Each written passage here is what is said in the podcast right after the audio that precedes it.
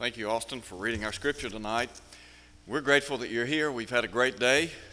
We had a number of visitors, as well as former members here this morning. We had a very delicious meal at lunch, and a special thanks to all who prepared food. There was plenty of food, and hopefully and prayerfully, every got, everyone got more than enough to eat. We appreciate so much the plans that were made for such a great day, and thank you that thank each of you for inviting your friends and neighbors and family members. Today would not have been possible without your help. So we appreciate so much your work, your prayers as we worked towards this day. Tonight we're going to be looking at 1 Timothy chapter 3 and we're going to be thinking for the next few minutes about the theme there is a place of service for everyone. One of the great things about the Church of Christ is that there is a place for everyone. It really doesn't matter what your background, it doesn't matter where you're from. What matters is that you are receptive to the gospel, obey it, and live it. And in so doing, you become a part, you are a part of the body of Christ. But within that distinctive body, there is a place, a special place for everyone to work, labor, or serve. And so tonight I want us to think about what Paul has said in verses 14 and 15, and we're, we're going to be looking at the preceding verses as well. I want to begin tonight by talking for just a minute or two about the structure of the church. In verses 14 and 15, Paul said, These things I write to you, though I hope to come to you shortly. But if I am delayed, or if I tarry, I write so that you may know how you ought to conduct or behave yourself in the house of God which is the church of the living God, the pillar and ground of the truth. When we examine the New Testament, and particularly as it relates to the church, there are two very important facets of the church revealed by the Holy Spirit. Number one, there is the divine side of the church. And then, secondly, there is the human side of the church. As we think about the divine side of the church, that is the perfect side of the church. The human side would be imperfect, and the reason is because it's made up of people, and people are not perfect. But as we think about the divine side of the church, two things I want you to see very quickly. First of all, the Bible says there is one head over the church, and Jesus is the one who serves as the head of this divine body. In Ephesians 1 22 and 23, Paul said he put all things in subjection under his feet, made him to be head over all things to the church, which is his body, the fullness of him who fills all and all. In Colossians 1 verse 18, Paul said, He is the head of the body, the church, which is the beginning, the firstborn from the dead, that in all things he might have the preeminence. So Jesus is the head of the church. And I would very quickly point out that he regulates the behavior of the church through his word. He has left us his last will and testament based on Hebrews chapter 9 verses 15 15 through 17.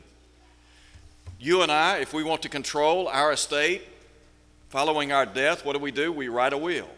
That's what Jesus has done. He has left us His will, and that regulates His body. So there is one head, and Jesus is the head. He has all authority.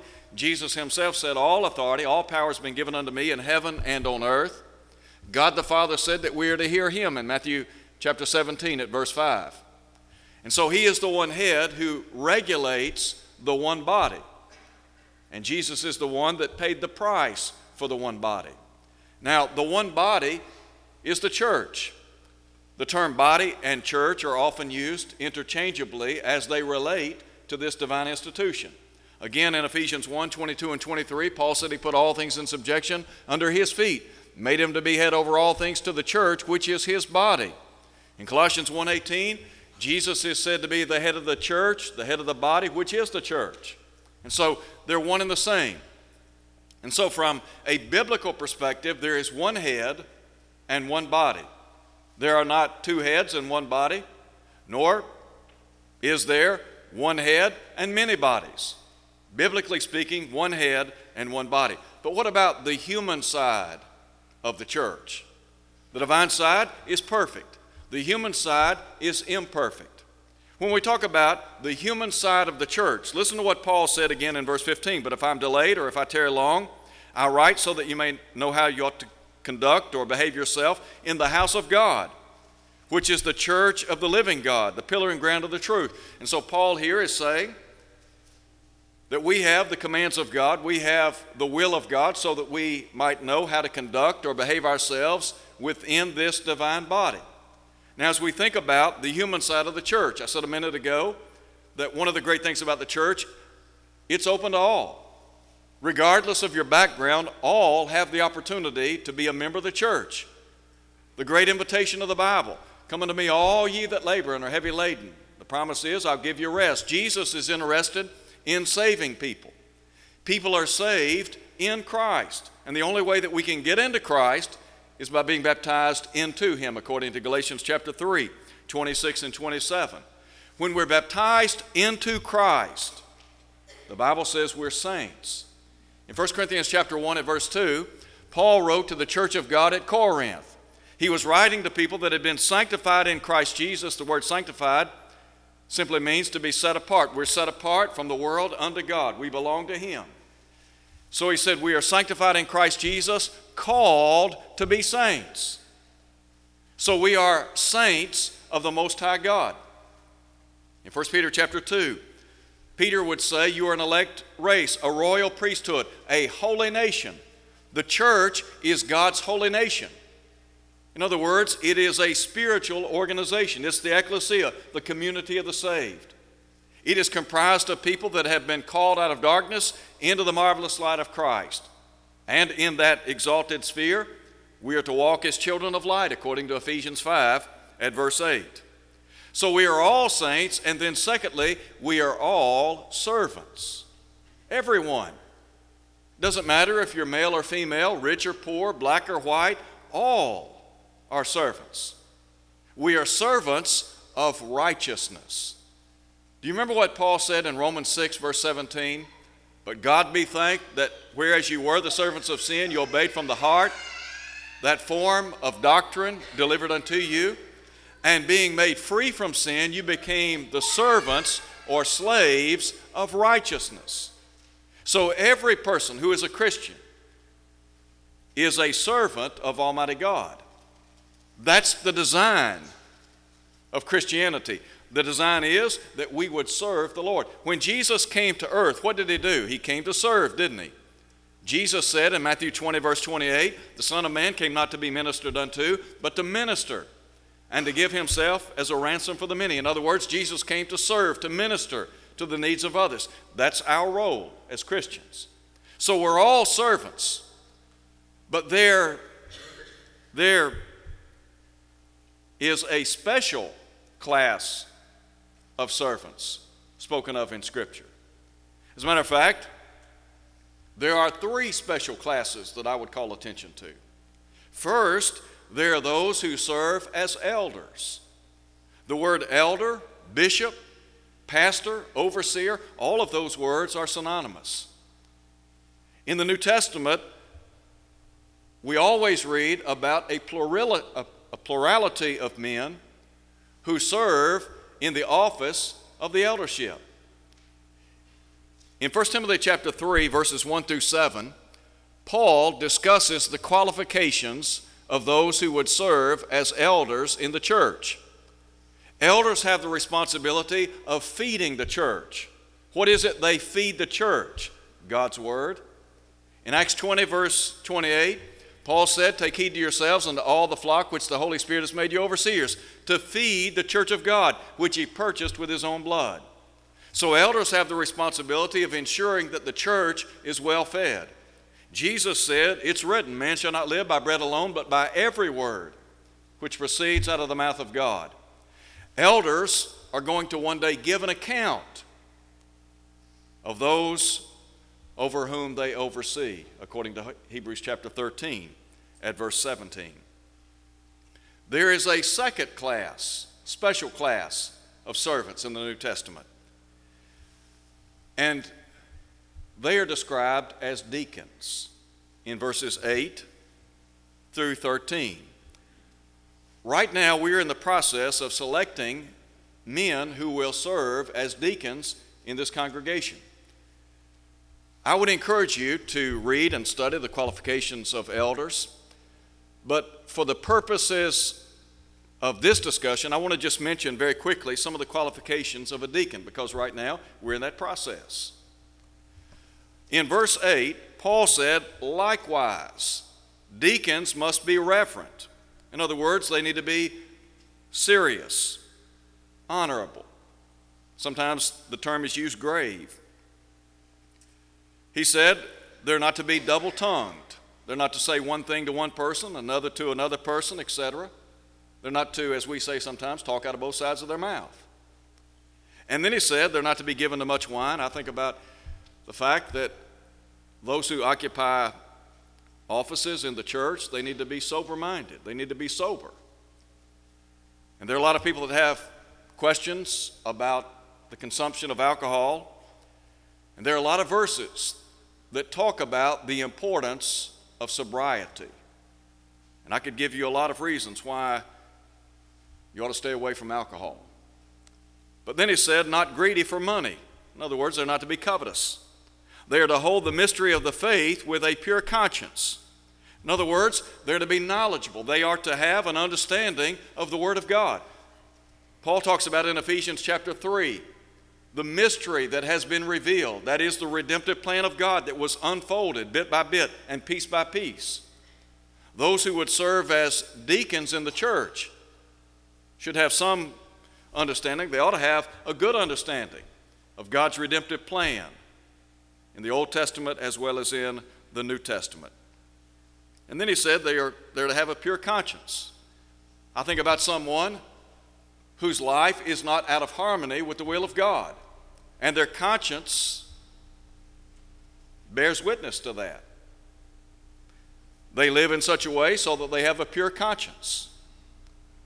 In verse 10, Paul said, But let these also first be proved or tested.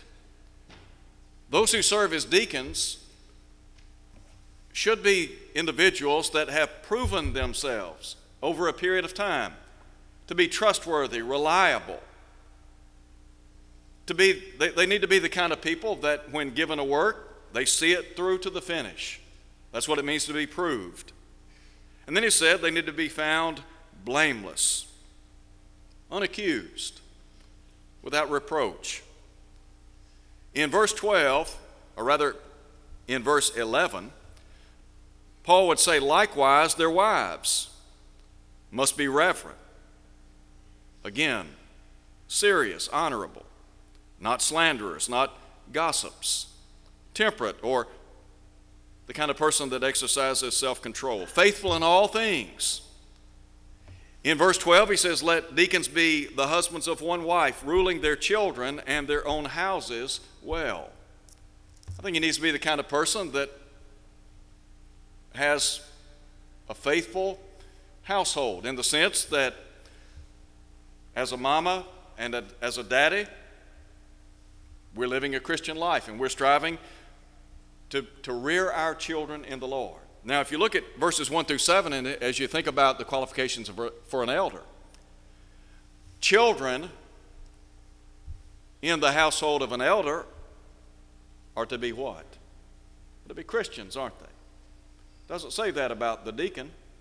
But I think that a deacon, those who would serve as a deacon, need to be rearing their children in the Lord so that hopefully and prayerfully one day they will become Christians. And so they rule their children, their houses well. In verse 13, he said, For those who have served well as deacons obtain for themselves a good standing and great boldness in the faith which is in Christ Jesus. I wanted to just briefly make known those qualifications because, as I said a moment ago, we're in the process of selecting deacons.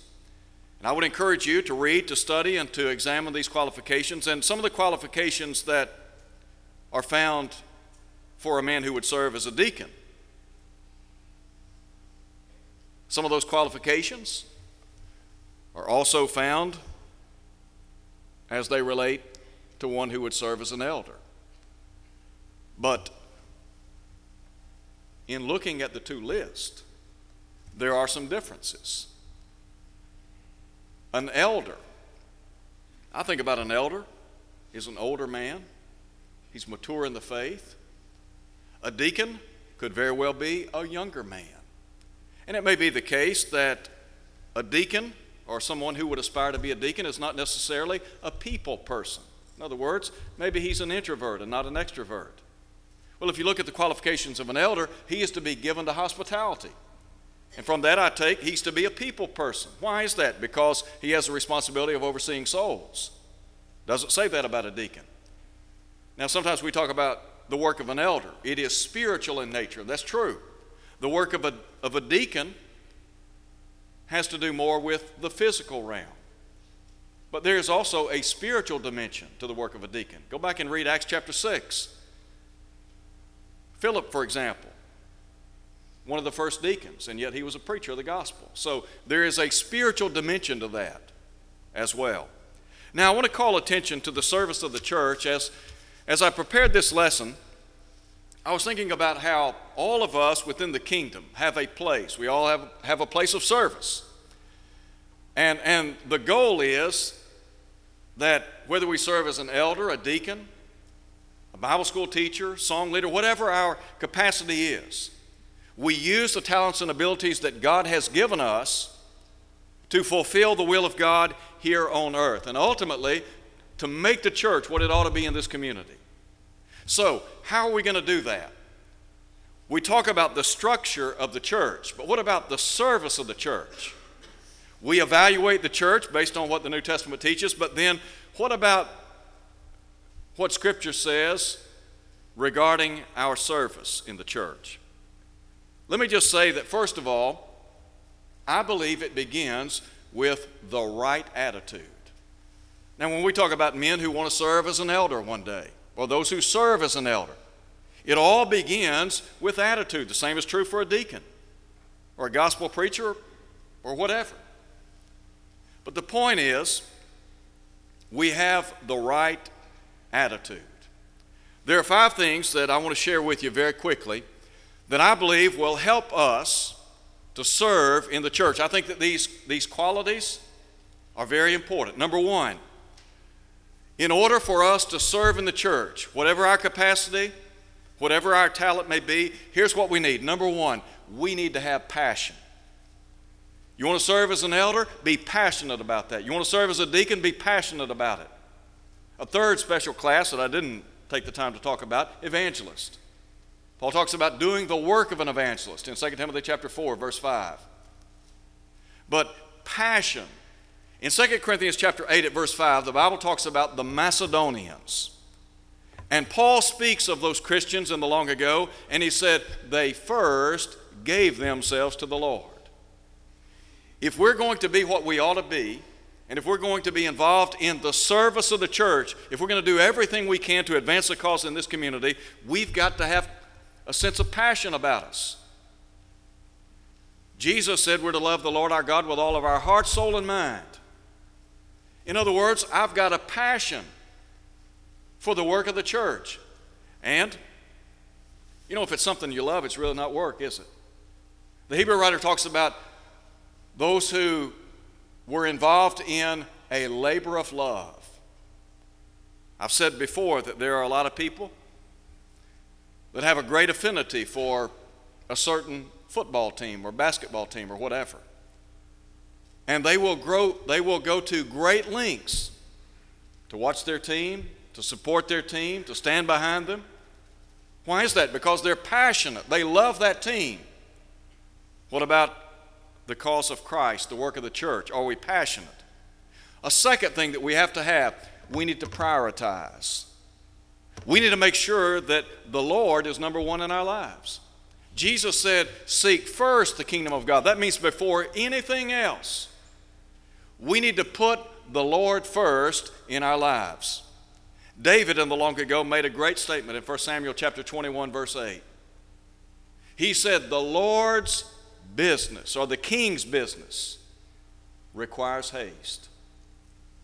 Sometimes we put our own interest before the work of the church or before the interest of the church. And sometimes we have the attitude, well, if I get around to it or if I can get around to it, I'll get it done. That shouldn't be the case. As a matter of fact, when we talk about the work of the church, it ought to be the single most important thing in our lives. Why is that? Because we have prioritized. We have to have passion and we have to have priority. We've got to give the work of the church priority. There's a third thing that I want to call attention to, and that is we need to be proficient. You can't, you can't do the work of the church if you don't know what the Lord wants you to do. We talk about executing the will of God here on earth. How are we going to do that if we're not if we're not taught, if we're not instructed, if we're not educated? Think about corporations today. Corporations spend a lot of money training their employees, don't they? Why is that? Because they want them to be competent. There are three areas of work in the church there is evangelism, edification, and benevolence. How can you teach somebody the gospel if you don't know the gospel? If somebody asks you, What do I need to do to become a Christian? If you can't tell that person what to do to become a Christian, you're not proficient. You've got to spend time reading and studying and meditating on the truth of God. Paul said, Study to show yourselves approved unto God, a workman that needs not to be ashamed, rightly dividing the word of truth. Peter said, Grow in the grace and knowledge of our Lord and Savior Jesus Christ. And so there's the idea of aptitude. I mentioned a moment ago the qualifications of a bishop or an elder. They are to be apt to teach. All of us, every Christian, ought to be apt to teach. We ought to all have an aptitude for teaching. We ought to, we ought to have a, a thorough understanding of the gospel of Christ. And then there is another quality I think that we need in the church, and that is we need to be prudent. We need to know what to do and when to do it. There's a time and place for everything. Jesus in Matthew chapter 10 talked about being wise as serpents and harmless as doves, using wisdom. When, when you look at Scripture, knowledge is the assimilation of information or facts. Wisdom is knowing how to use the information at your disposal. And so when it comes to the work of the church, we need to have prudence. We need to have wisdom, don't we? When, when I think about the overall work of the church, it takes wisdom to set before a congregation goals and then to get people involved in fulfilling those goals. And understanding that there's a time and a place for everything, and that all of us have a place. We all have a niche in the kingdom of God. And then there is a fifth thing that I think we need, and that is we need to be prepared. Now, obviously, these characteristics or traits that I'm sharing with you, they're not in any particular order. And I'm not sure that they need to be in any particular order. But preparing, making preparation. I want you to think for just a minute about what you're going to do or what you want to do in this congregation in 2013. What kind of plans have you made to fulfill that work? Are you prepared? Are you ready? Are you ready and able to take on whatever task is before you? In Ezra chapter 7, verse 10, the Bible talks about how Ezra prepared his heart to seek the law of the Lord and to do it and to teach statutes and ordinances. Ezra was a scribe. And, and all that scripture is saying is he, prepared himself, he made, he made adequate preparation. We need to be the kind of people that are making preparation to execute the work of the church. So, the right attitude, and that ultimately leads to action. Two things here, very quickly. When we talk about the actions of the church, first of all, our intent is to be productive, isn't it? The Lord wants us to be productive. He wants us to fulfill His will here on planet Earth. Here's what Jesus said in John 15, verse 8 Herein is my Father glorified, that you bear much fruit. We bring God honor and glory when we bear fruit. Now, think for a minute about sharing the gospel with somebody. I have no control over whether or not somebody obeys the gospel, but I do have control over whether or not I share the gospel with somebody. My job is simply to sow the seed of the kingdom, which is the Word of God. When I sow the seed of the kingdom, here's what Isaiah said nearly 2,700 years ago. He said, God's Word will not return to him void. So I understand I have my part, and God, He'll take care of His part. But I have to desire to be productive. I've got to desire to do something for the cause of Christ. Look at Matthew chapter 25. When Jesus speaks of the final judgment, when he's talking to people, what does he say in that context, beginning in verse 31, about worship? What does he say about attending worship services in that context? You know what he says? Not one thing. Is he saying it's not important? No. But what he is saying is that Christianity is more than worship, it's also service. Some congregations have become a worshiping society. You know what they do? They meet one day a week or two days a week, and all they do is worship. They are dead, and I mean dead as a hammer. Well, the Lord wants us to be productive. And the only way we're going to be productive is if we have the mentality that, hey, we're going to take the work of the church and we're going to run with it. We're going to do everything within our power to be involved. Now, going back to evangelism very quickly. I have no control over whether or not somebody obeys the gospel, but I do have control over whether or not I share that message. The Lord has given me a job to do. My goal is to fulfill that responsibility. You have abilities or talents known to you. Whatever those talents are, you ought to use them for God's glory and to the advancement of the kingdom. There's a second thing, and that is we have to have a patient or persevering spirit. Why do I say that? Because when you deal with people, you're dealing, when you deal with the church, you're dealing with people. And people are imperfect. And because they are imperfect, sometimes you're going to face you're going to face frustrations, you're going to have problems, you're going to have difficulties. There are some people that have been associated with congregations for many, many years, and they have literally seen the good, the bad, and the ugly. But why are they still faithful to God? Because they have a patient or persevering spirit. It, it's not all roses. We all enjoy the good times and the high times and the successful times. But it's not always like that. Sometimes we have problems. Sometimes we have trouble. Sometimes we have trials. Sometimes we have frustrations. Sometimes we have failures. But what do we do? We keep pushing on. Look at the church in this community. The church in this community, this congregation, this church has had her, her share of setbacks. All of us would agree with that. But we haven't quit, we haven't given up we keep pushing on. We keep doing the work of the church. We keep doing what we can to advance the cause.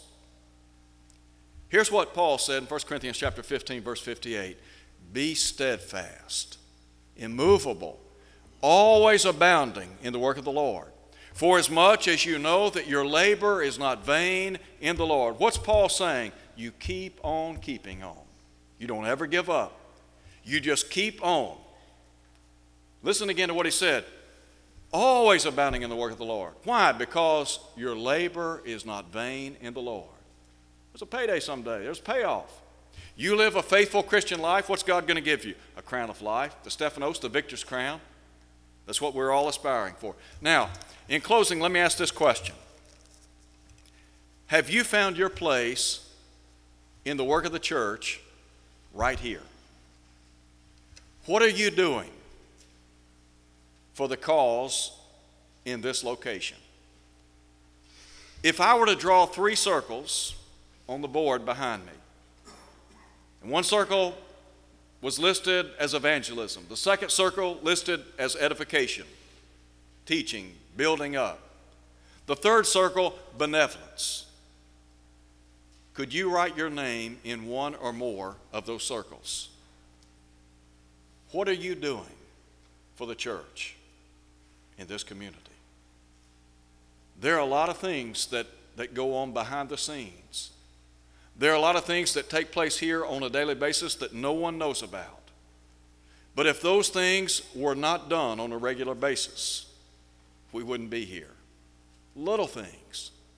Little things like opening and closing the building. You've got to have somebody to do that. Preparing communion. You've Got to have somebody to do that. Those may sound like trivial things, but I promise you they're important. Sometimes people complain because of this and that and who knows what. Sometimes people complain a lot, but they never step up to the plate to do anything. Here's what we need we need people who are willing to serve.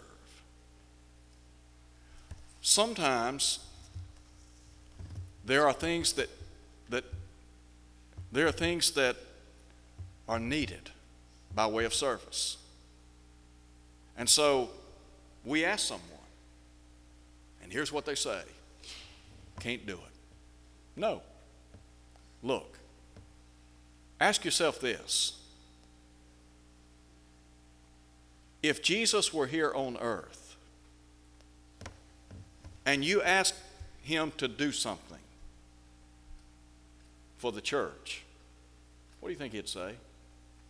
He'd say yes, wouldn't he? If Jesus stood in your presence and asked you to do something, would you have the courage to tell him no? Would you tell him no? Would you tell him you don't have time? That's not your responsibility. A lot of times, we just don't want to get involved. The work of the church is a lot bigger than just coming to worship services one or two days a week. Work, labor, service. We need people that will say yes. In Isaiah chapter 6, Isaiah caught a glimpse of God on his throne. And God asked the question in the long ago, Whom shall we send? Who will go for us? You know what Isaiah said? Here am I, send me. I can just hear some folks. Well, you better get somebody else. I can tell you right now, I'm not going to do it. The church has too many people that won't do anything. In Matthew chapter 25, Jesus said, I was hungry, and you gave me something to eat. I was thirsty, you gave me something to drink. I was naked, and you clothed me. I was a stranger, and you took me in. I was sick and in prison, and you visited me. What were those people doing? They were serving. If we're not serving, something's wrong. Let me tell you, let me just say it like this if we're not serving in the kingdom, then we're not exemplifying New Testament Christianity. It's just that simple. Either we serve or we perish. So, if you're here tonight and you're not a Christian, could I encourage you to come to Christ?